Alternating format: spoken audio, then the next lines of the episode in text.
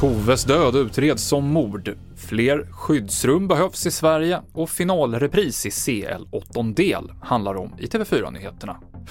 Polisen utreder nu fallet med 21-åriga Tove som hittades död i Vetlanda förra veckan, även som mord och gravfridsbrott.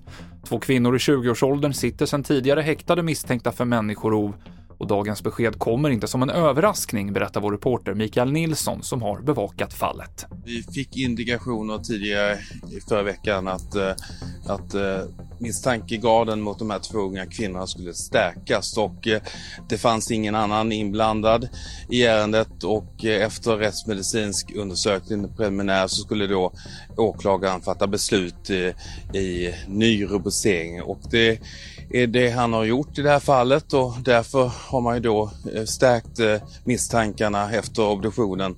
Att Tove då har utsatts för ett brott och att hon dödats. Berättade vår reporter Mikael Nilsson. Båda de häktade kvinnorna nekar till brott. Ytterligare en pojke har anhållits misstänkt för mordet i Sätra i Gävle i lördags kväll då en man i 25-årsåldern sköts till döds. En 16-åring och en 17-åring anhölls under helgen och nu säger åklagaren till Arbetarbladet att även en 15-åring är anhållen. Den mördade mannen var känd av polisen. Sveriges tillgång på skyddsrum är god, men det behövs ändå mellan 2500 och 5000 nya skyddsrumsplatser per år, har utredningen om civilbefolkningens skydd kommit fram till.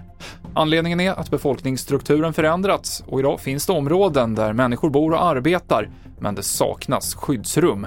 Carl-Oskar Bolin är minister för civilt försvar. Vi kan ju dock konstatera att det är ju mycket bra att Sverige har i grunden ett väldigt välutbyggt eh, befolkningsskydd i form av de 7 miljoner skyddsrumsplatser vi har. Det vi nu behöver är ju en organisation och en struktur som gör att de snabbt kan tas i, i beredskap och snabbt kan användas vid behov.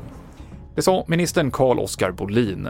Och nu så har åttondelsfinalerna i herrarnas Champions League i fotboll lottats och det blir repris på den senaste finalen när Liverpool ställs mot Real Madrid. Ett annat riktigt tungviktsmöte i den första slutspelsomgången blir Bayern München mot Paris Saint-Germain.